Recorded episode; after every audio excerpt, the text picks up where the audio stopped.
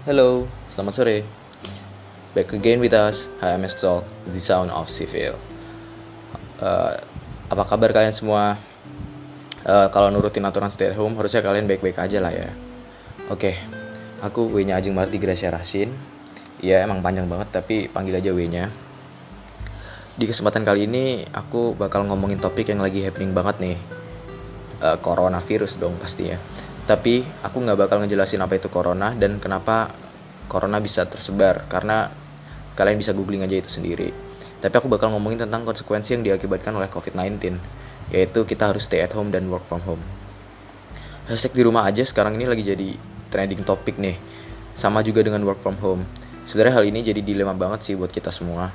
Karena nggak semua orang bisa ngelakuin kerjanya dari rumah contohnya kuli bangunan ya kali mereka ngecor di rumah sendiri pasti libur dong. Dan kalau libur pekerja harian kayak mereka gitu pasti jadi pusing karena sumber pemasukan terhenti alias nganggur dulu. Nah ini yang jadi dilema mau milih tetap kerja dengan resiko gede yaitu terpapar covid-19 atau libur tapi pemasukan nol alias nggak ada dan jadi mecah celengan buat hidup sehari-hari untuk sementara ini. Gak sedikit orang yang milih untuk tetap kerja, bahkan beberapa waktu yang lalu sempat viral ada foto orang-orang lagi berangkat kerja dan desek-desekan di KRL. Bro, itu kan kayak kita lagi ngehindarin buat desek-desekan, buat sentuh-sentuh sama orang, tapi mereka harus ngelakuin itu demi itu, demi tetap bisa dapat duit, demi kerja gitu loh.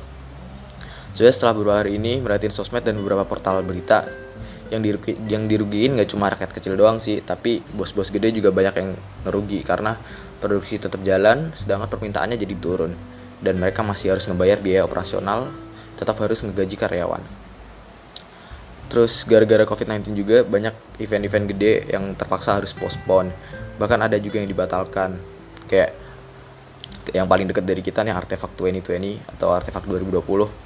Ini postpone sampai kapan nggak tahu. Terus Lalala Fest 2020 di cancel dan langsung loncat ke Lalala Fest 2021. Hammer Sonic juga diundur jadi Januari 2021 dari sudut pandang mahasiswa kalau ngomongin soal akademik gara-gara COVID-19 jadi jadi diadakan kuliah online.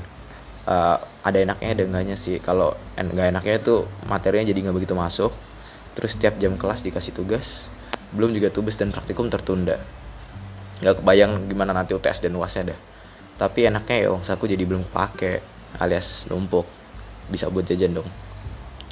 Uh, tapi nggak nggak di semua kejadian cuman terdapat negatifnya doang ya tapi pasti ada positif ya. Contoh dampak positif yang diakibatkan oleh COVID-19 ini adalah membaiknya keadaan planet kita. Kemarinan sekitar pertengahan Maret aku ngebaca di salah satu berita bahwa kondisi langit di Cina malah jadi membaik alias polusinya berkurang gara-gara semua orang diem di rumah. Terus di Italia sungai-sungai di Venice jadi jadi bening lagi gara-gara nggak ada perawi lagi yang lewat. Kayaknya bumi lagi healing dan gak masalah sih tapi jangan lama-lama juga nih kelar ya semoga pandemi ini cepet kelar aja sih. Kalian kasihan yang butuh kerja buat cari uang. Kasihan orang-orang yang udah bayar mahal-mahal buat UKT tapi jadi gak begitu paham materi karena kuliahnya online. Kasihan juga yang anggota keluarganya lagi kena COVID-19 dan bahkan ada yang meninggal dunia. Yang perlu kita lakukan sekarang ini ya nurut aja di rumah. Tahan dulu nongkrongnya jaga kesehatan terus rutin cuci tangan pakai sabun dan kalau sakit langsung aja deh periksain ke dokter. Oke segini dulu uh, dari aku selamat sore